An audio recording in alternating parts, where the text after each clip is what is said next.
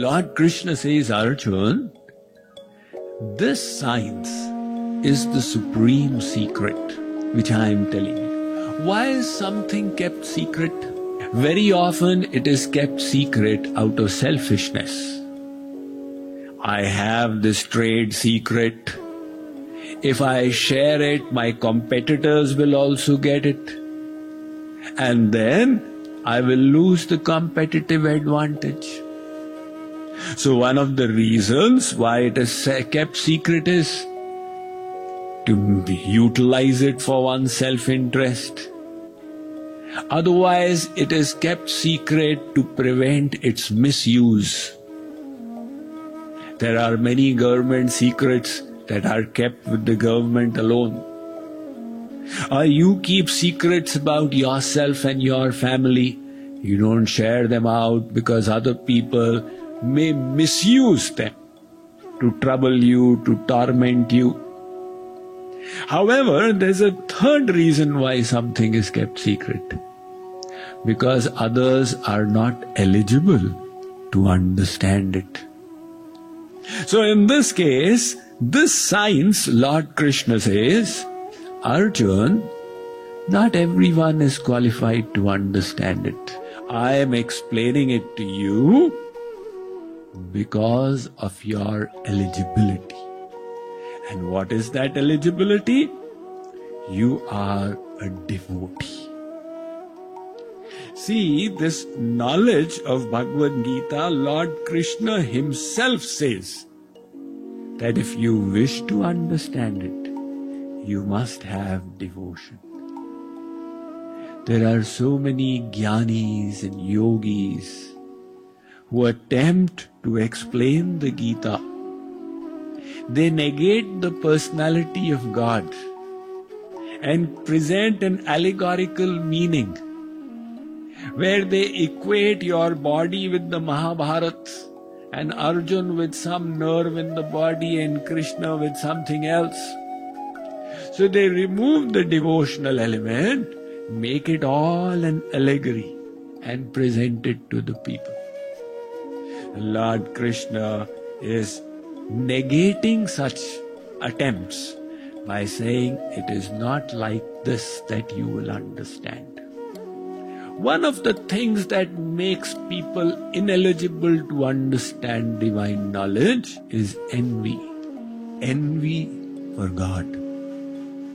It is very subtle, but it prevents acceptance of the glory of God and ourselves as His humble servants.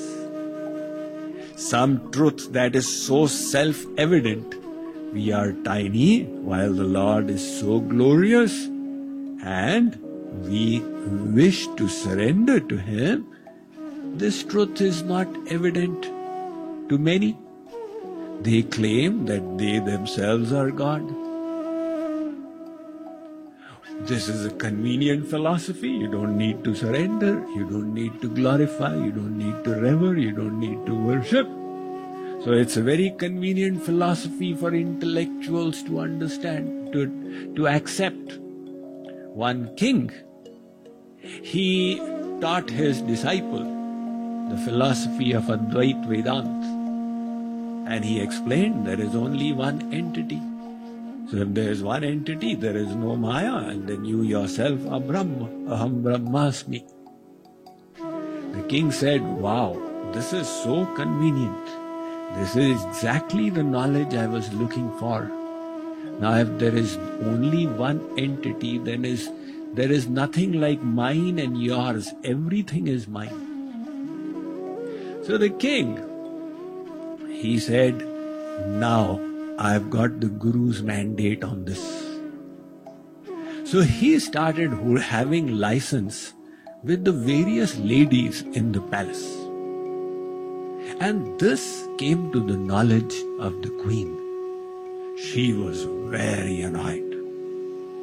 She accosted the king on the reason why he had become characterless. And the king said, What are you talking about? This is Brahmagyan. There is only one Tattva. Now, how can you distinguish between wife and non wife? It is all one. The wife said, Let me go and catch the Guru's ear who has taught this philosophy. She went and said, Guru Dev, what have you taught to my husband? He is characterless now. The Guru said, Badmash, this is what he does. He taught something to the wife. Now, when it was time for lunch, the wife used to come and serve the lunch. So she came and offered excreta, wet excreta that had not yet dried up. She gathered it from here and there, from different creatures, different flavors and odors, and she placed it before the king. The king caught his nose. What is this? The queen said, My dear husband, this is a 56 item meal, chappan vyanjan. He said, What are you talking about? Chappan vyanjan, this is all excreta. So she said, You can see the distinction between excreta and a chappan vyanjan. But you can't see the distinction between your wife and other ladies. Wherever it is convenient, you are saying Advait. Wherever it is convenient, you are saying Dvait. That is why Shankaracharya himself said, Agyasyalpa buddhasya sarvam brahmeti yo vadet mahaniraya jaleshu satena viniyojitah without being qualified, being an agyani agyasyalpa prabuddhasya you go around saying Aham Brahmasmi Sarvam Brahmeti.